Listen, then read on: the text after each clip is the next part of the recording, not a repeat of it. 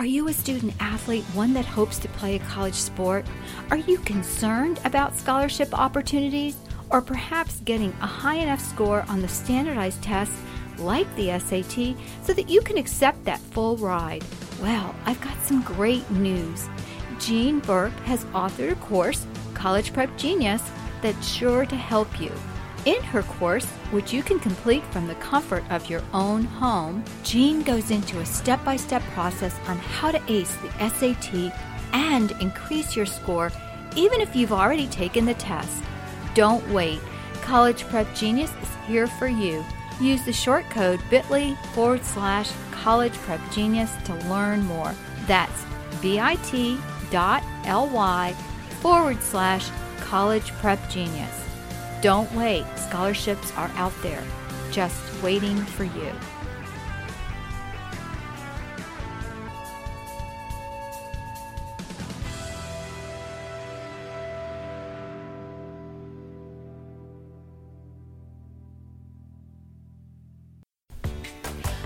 Welcome to the College Prep Genius Radio Show, where we can answer all your questions about getting college for free.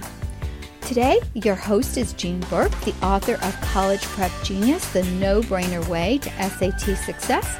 And you can find her at collegeprepgenius.com. And I'm the moderator, Felice Gerwitz. Welcome.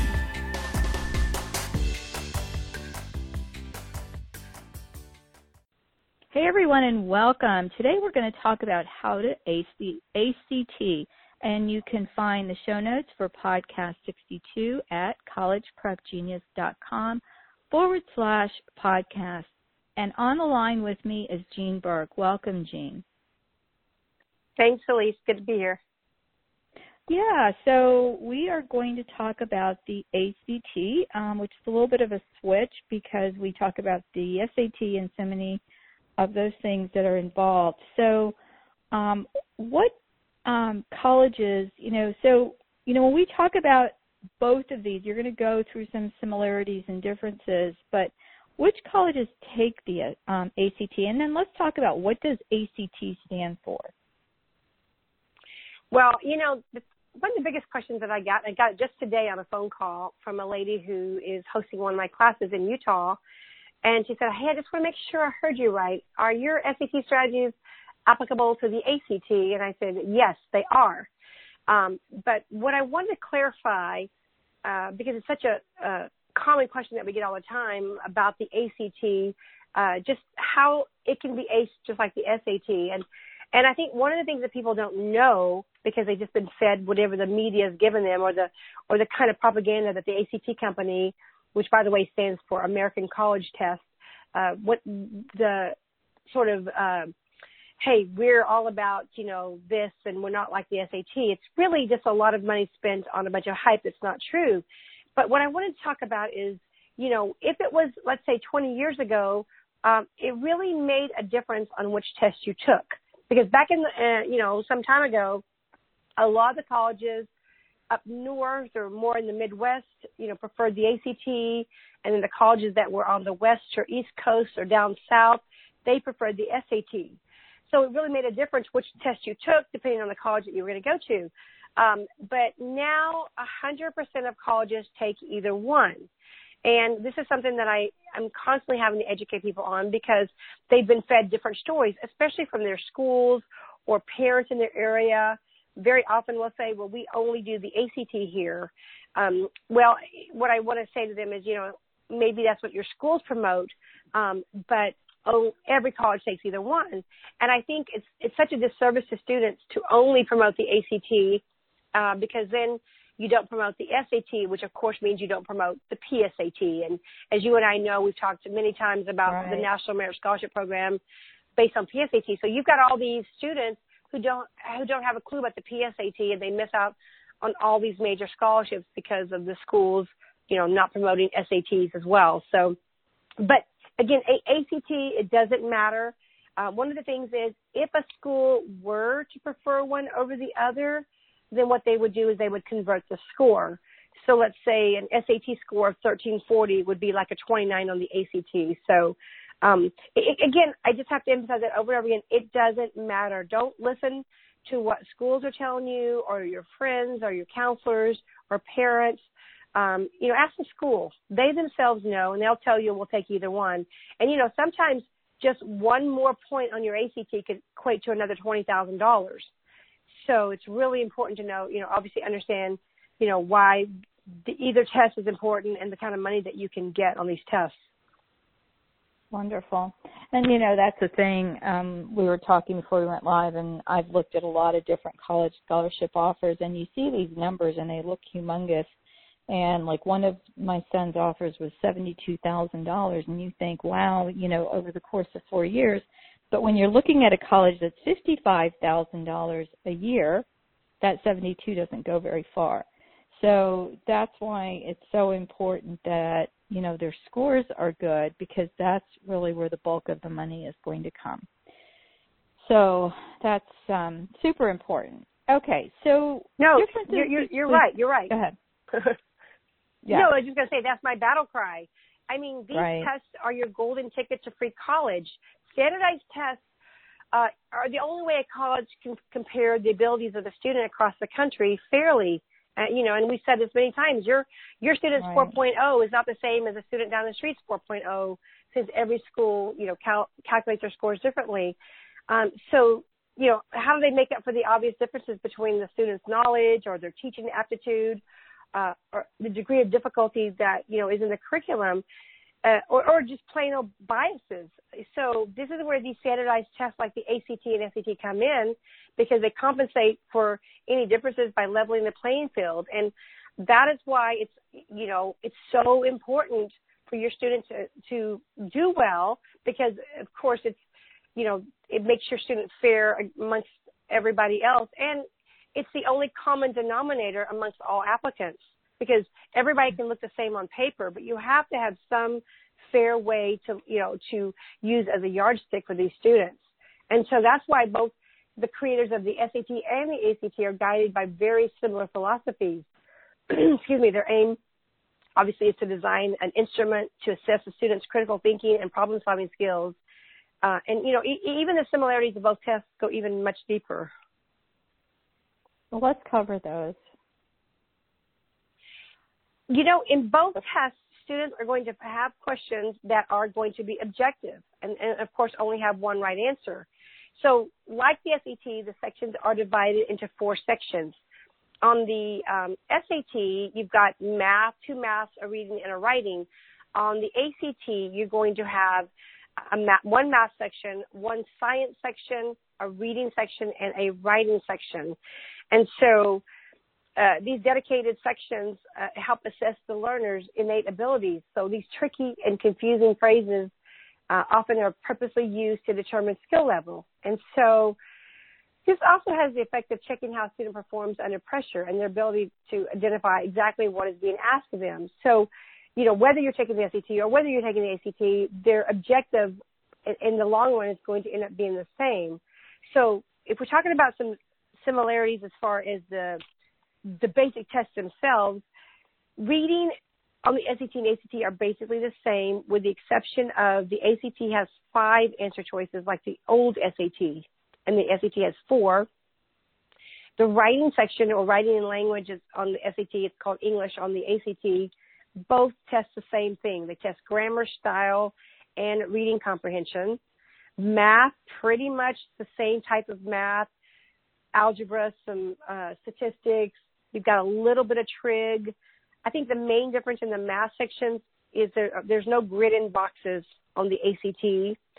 Um, science, there's no science on the SAT, but like I've told you in the past, you know, you don't even have to know one iota of scientific knowledge to ace the science section because it's really just like the reading section on the the SAT itself. Um, the information's in the passages and the graphs themselves. The SAT scores are not average, but again, here's a difference. The ACT scores are averaged. SAT is seven times a year, ACT is six times a year. I think one of the biggest differences, the SAT is unlimited attempts.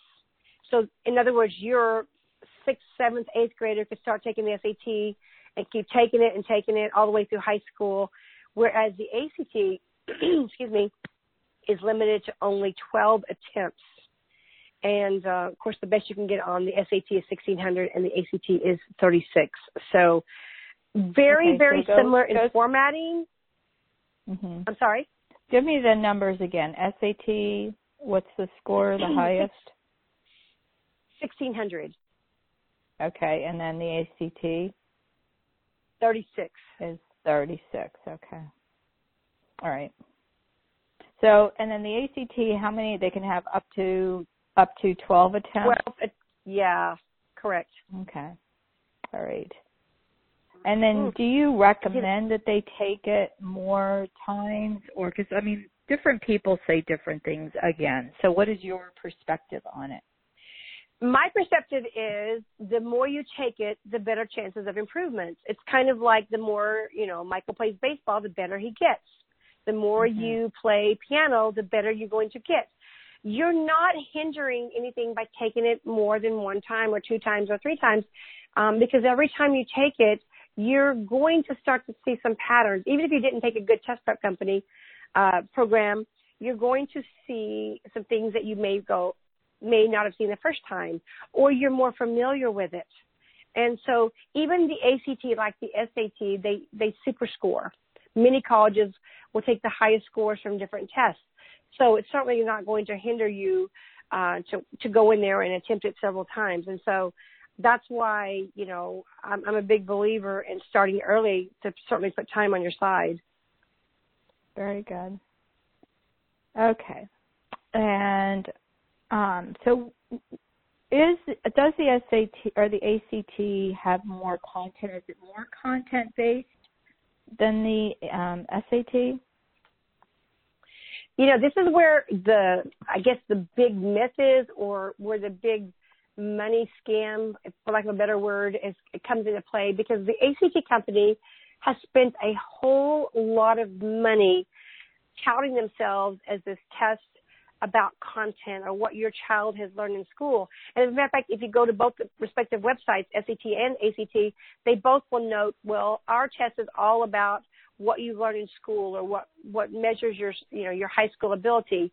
Um, and as, as you know, that's that's not true at all. Otherwise, you wouldn't have seventh graders scoring higher than seniors who haven't even gone to high school yet. Um, no, these tests are both logic tests. They're both testing critical thinking skills. You know, um, what, what the examiners are more interested in is how well a student can critically think through a problem and considering they are given roughly, you know, about a minute per question and then move on. And so if it was about content, it really wouldn't be fair to a student because what we learn here in Texas is not what you learn in Florida or what someone learns in another state.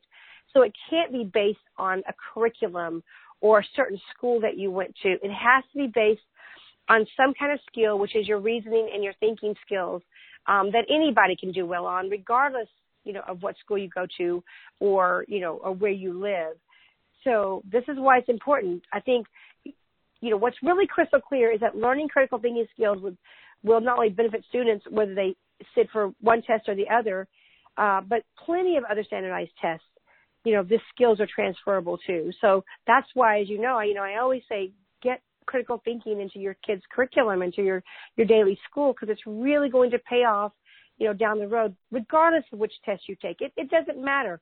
I've got students who've got 35s on their ACT and they just use my SAT program. Because once you kind of clue in that, oh, this is how you, this is how you approach a test question or attack a certain type of question, and this is the type of trick questions that they use to make you second guess yourself. That's applicable certainly to the SAT and ACT and as you know so many more whether it's the GRE or the FBI test or the CPA test or whatever it is they're they all they're all standardized and they have to follow a certain pattern and a certain rule to stay within that the, the standardized limits. Mm-hmm. Very good.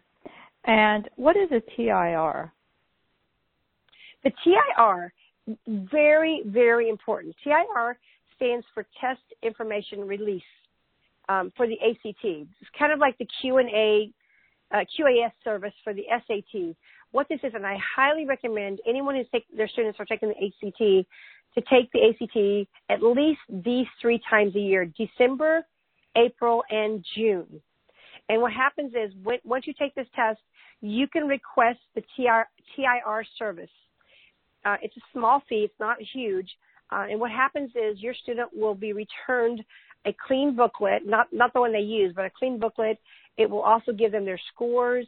It will give them the correct answers. It will also show them areas, uh, types of questions that, that they had difficulty in. So you might find that your trig questions are the ones that you had the most question problems in, or maybe it's the subject verb agreement questions on the writing section. So it's really, really important. And I, am a big believer in, in on both tests um, because not only do you get um, your results and how well you did, but now you have three extra tr- tests, practice tests that you can use again. ACT is very much like the SAT are very stingy with their test questions. They only have so many tests. ACT, for example, only puts their current practice tests online for free. Um, they usually keep them up for, for about two years. And, you know, on their website, of course, act.org, you can get some sample questions. And then there's a, certainly a book that you can buy that's an ACT prep guide from, from their company. But there are only two real up-to-date ACT practice tests available unless you get that prep guide. So you know, as you know, I've said it uh, so many times, but only use official questions by either the College Board for the SAT or the um, official ACT American College Test uh, test questions. Otherwise, you're just wasting your time and money. So, by by ordering the TIR service, it does give you that th- those three more practice tests that you'll have under your belt that you can keep using, you know, over and over again. So this would mostly be for someone who is still um, like in high school, not somebody who, because I know you've talked about taking the test even if you're in college and, like for example, a junior college and you want to transfer, that you can still get your SAT scores up or your ACT. Oh, absolutely. It, again, this varies per college. This is what you got to mainly focus on the college that you're considering going to. Um, you know, in many cases, if you're a transfer student, they you don't need a test score. But then you've got your colleges that want to raise their rankings, and they they'll they'll accept the score for scholarship money. So, and and then even like you said, um, I, I've said before that there are colleges once you're already enrolled and you're already in school will allow you to go back and raise the test score and, and give you more money. So uh, I wish it was a one size fits all, but it's not. So that's why you have right. to talk to your specific college about it. Right. Okay. And where um, do you find the right way to practice? Well, learning the test taking strategies is very key. Knowing th- that these questions are purposely misleading and the wrong answers are very tricky is important because otherwise if you don't know that, let's say a student goes in and takes an ACT and gets a 19, goes and takes it again, probably going to get around a 19.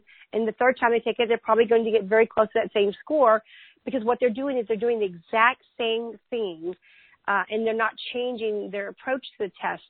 Um, so understanding that these questions are all beatable questions, it's a beatable test, and knowing that uh, you can answer these questions in 30 seconds or less is really very important because again, just like the SAT, it's not about your student's IQ or how smart they are or what school they went to. It really is understanding the test. And so if you take an S, if you want to write an essay, but you use math equations to write your essay, it's obviously not going to be a very good essay. It's like the same thing on the ACT and SAT. You go in there, and you approach it the way you would do in school, reading a question, looking for the answer, what's going to happen is they've already anticipated your wrong answers. They know these things. And so the wrong answer choices are going to be filled with um, answers that they know you're more li- more than likely going to pick. If you don't understand, you know, the logic behind the question and the answers. And so understanding that, you know, you can beat this test uh, learning, you know, getting a good test prep program that does uh, show you the recurring patterns on the test and how to answer correctly. And, and then again, like I said a moment ago, using only the real ACT questions to practice with. And they are stingy, um, but you can still find them. And, and by the way, do not um, get any um, ACT prep books um, prior to 2015, you know, a lot of times just, just the SAT changed and the ACT also had changes, and so you need to be very well well aware of you know of going to a store or a used bookstore or going online and buying some old practice tests, e- even though they're official from the ACT. Um, prior to 2015, it's going to be obsolete information. Um, so, you know, this happens to me all the time. People will call me and they'll say, oh, we did a practice test and we took the real test and it didn't look like the same thing. And, you know, once I start talking with them, finding out they just bought some old tests, you, you don't want to do that. Some things may be applicable, but you don't want the student to be confused. So make sure it's anything 2016 or later for the ACT. Okay, very good. So what about science? I know people panic about that and um, you know, wonder if they have to be good at science to do well on the SAT. Well, you know, it's it's funny because I think a lot of people base whether they're going to take the SAT or ACT simply on the science section. You know, parents will come to me all the time and say, you know, my students are really good in science, so we're going to do the ACT. Or vice versa, they're really bad in science, so we're going to do the SAT. Uh, you know, just like the math section where you don't have to be some math genius or some grammar genius for the writing section, same thing with the science section. Uh, a lot of times students will take the ACT and see unfamiliar things that are not covered in a science class. Again, that's because this is not a science test. The truth is more about knowing, not so much about knowing any particular scientific knowledge or comprehending the passage, but more about reading information from the passage and finding the answer that restates what was in the passage. You know, just, just like the reading section. Again, you don't have to read the whole passage. You know, all the information is right there in front of you, right there in your passage or right there in that graph or that chart. You've got your answer you know, um, learning to circle some very key words. I think it's important.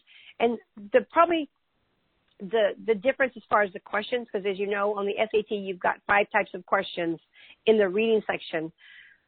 Well, on the um, the science section, you have got five types of questions as well. You're, you're going to see your overall passage questions.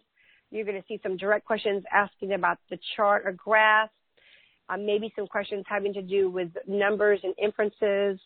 Sometimes they'll ask you about double facts or double chart questions. So, you know, again, it's really knowing where this information is found inside your passage or on your on your chart. Uh, so, uh, not studying a bunch of science. As, as a matter of fact, you don't even have to have had any ma- any uh, biology or anatomy or um, you know uh, any kind of uh, science at all to do well in the science section because again it's not about scientific knowledge right. And that's what you've also talked about when you're talking about like the the um MCATs and the LSATs that you you're not a lawyer yet and you're not a doctor yet. So you're taking these tests based upon the same type of philosophy of you know can you figure out the answers given what you're what you have in front of you? Uh, exactly. And I think that once student can ch- students can change their mindset, because I think sometimes test anxiety is half the battle. So when they go in there and they're thinking, oh, I'm not good in science, I'm just gonna I'm just gonna bomb the science section. Well, they they may bomb it just because of their attitude of thinking they're not good in science. When if you can, you know, let the light bulbs turn on, let people know, guess what?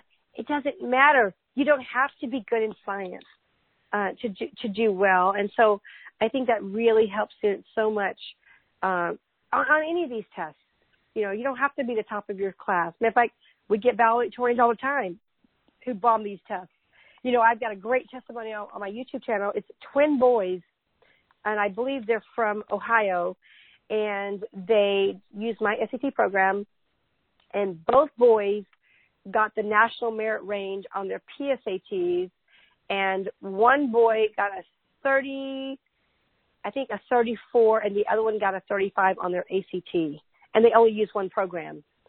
So, you know, you know, and I'm eventually going to do more of a specific ACT program, only not because of my program doesn't work on or applicable on ACT, but only just because people there's so many people that don't believe me, and so many times when I go to some of the middle states, you know, I have to you know, educate people because uh, they're always saying, well, we only do the ACT here, or, or their schools only promote the ACT, and I have to really just uh, you know show them that it doesn't really matter which one your child takes, but because of people not going, well, I'm going to go find an ACT program. I'm like, okay. So I, I I will eventually do something more specific, but it's not necessary. You know, if you just if you just understand the concepts behind test taking skills and how there's a crossover of that information, then you know then you can do well, like you said, regardless of you know which test it is. That sounds good. And I think you know you kind of um, hit the nail on the head when you talked about test anxiety because I know um, actually we did a podcast on that and I'll try to find it and put the link on this um, on the show notes for this podcast on episode 62 at collegeprepgenius.com forward slash uh, podcast and then how to AC, um, ACT. All right, so the questions that kids want to know is how long do you get per question? You know, and, and what's crazy about the timing is same thing that I hear about the SAT. Funny thing is, you get less time on the ACT, and people don't realize that. And once you break it down, they're like, "Whoa, I had no idea." So let me kind of break it down for you, because this again, this is why knowing test taking strategies is so important, because we don't have several minutes to work out a math problem, or uh, several minutes to read it, six passages and read, you know, answer tons of questions. You just don't. That's why you have to know the strategies. So, for example, the English section on the ACT, you're given 75 questions, 45 minutes to do it in. So this gives you a whopping 36 seconds per question. On the math, uh-huh. you get 60 questions. I know, is that crazy? You get 60 That's minutes crazy. and 60 seconds a question. Oh, exactly. So this is why you've got your smart students. Let's say they're really good in math, again, doing very terrible because again, how they're attacking the test or approaching the test is like a math class, showing their work and showing every step. So you get about a minute per question. You get a minute per question on the math. The reading, you've got 40 questions, 35 minutes, and, which comes down to 52 seconds a question. And the science section, again, you've got 40 questions. They give you 55 minutes uh, to do it in. So again, a little over a minute per question, and then um, the essay they they did a, a change on the essay time, um, which um, was really funny because it was a very subtle change that they didn't even make any fanfare about. Back when the SAT changed, the ACT had their own changes, but nobody really knew about it. And one of the things they changed was the essay, and they gave the students 40 minutes to answer a prompt question.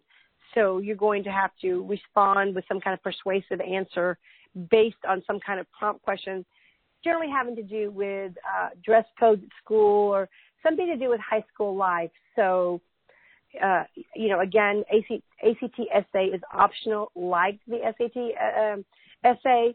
Uh, of course, as, as, you know, I'm a big believer in always writing the essay, just because of mm-hmm. right. all the benefits that you know come your way. Yeah. I I had my kids do that as well. You're right. Okay, so I know you must, you know, having taught these classes for all these years, you must know um, about some little um, tricks and secrets and stuff. So, what what do you what can you share with us about that in particular um, to the ACT? For tricks and secrets on the ACT? Yeah, you know, like the secret you know, chance to know, take it and things like that.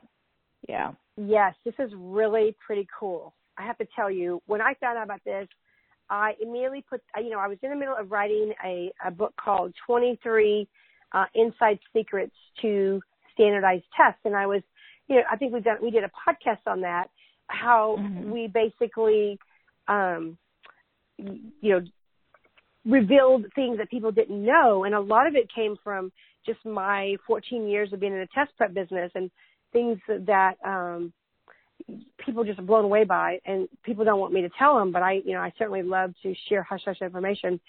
But one of the things that i discovered was uh what was called the residual ACT now what's really neat about this the ACT itself is offered six times a year nationally But the residual ACT can actually be taken at uh, non-conventional times throughout the year. So, for example, you know, so many times students, you know, they've got sports on Friday night and they're up late, or or they work, and you know, the ACT is basically offered on the Saturday morning, so it really sometimes mm-hmm. can hinder students. Um, but the residual hard. ACT is actually it's actually given on many campuses uh, several times a year, sometimes even weekly.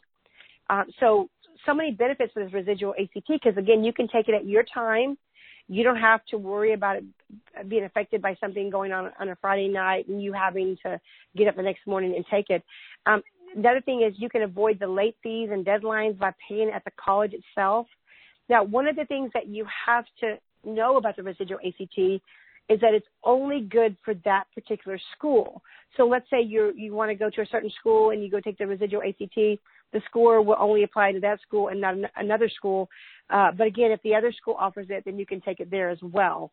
Uh, so keep that in mind. And you know, the great thing is you get your results very quickly, so you'll know pretty much right away um, whether you need, you know, you want to go take it again. And like I said earlier, one more point on your ACT could could actually mean another twenty thousand dollars a year for you. Very good. And then you have a bunch of links that you, um, or some links you want to share with us. So what would those be? I do. I think there's some really important links uh, to for families to know just to research on their own. Um, one is which colleges will superscore the ACT. Well, if you want a, a list of those colleges, go to collegeprepgenius.com forward slash ACT superscore. Um, and that way you can actually, you know, check for yourself. I'm sure it's always been updated, but or make sure that it's you know ha, you know that the college is still participating in it, so that will help you. Um, and then you know we talked about the essay. You know, again, a lot of kids don't want to write the essay if it's not required. Even though I do recommend that they always write the essay. If you want to know for sure that your college requires it or not, again, I'm sure it's always been updated. Again, use the redirect link, collegeprepgenius.com forward slash required ACT essay, and that will help you. And then I think one of the things that people, uh, this can be easily Googled, or if you want a, uh, an easy redirect link and you want to know what score converts to what on the SAT and ACT, uh, go to my redirect link, collegeprepgenius.com forward slash SAT ACT conversion chart and and that will kind of help you because then you can kind of know okay my SAT score is this what does that equate to an ACT score or vice versa? And then let me give you kind of another little known secret here uh, as we wind this down and that is it's really important to know the conversion chart because some schools will give more money on one score over the other. So let's say your student took the SAT and got um, you know, a certain score on it, and then the ACT converts to the, you know, a similar score. But let's say the similar score is higher and there's more money offered, then what you would do when you go to, you know, apply for the school is just say, listen, will you convert the score over to the ACT or SAT, whichever, you know, whichever's higher. So again, that's, you can use that to your advantage by knowing that. Wow, that is, that's great. I did not know that. All right. Well, thank you so much, Jean. I really appreciate your time, and I'm excited about. Um, we're going to be talking in the next podcast about the ABCs of early college. Well, thank you. Thanks so much. All right. Bye-bye. Bye. Well, thanks so much for listening to the College Prep Genius radio show. You can find more episodes at collegeprepgenius.com forward slash podcast or listen on iTunes, on your favorite podcast app, on your phone, on your computer, or on the go. Remember, visit collegeprepgenius.com for more information, and we'll see you soon.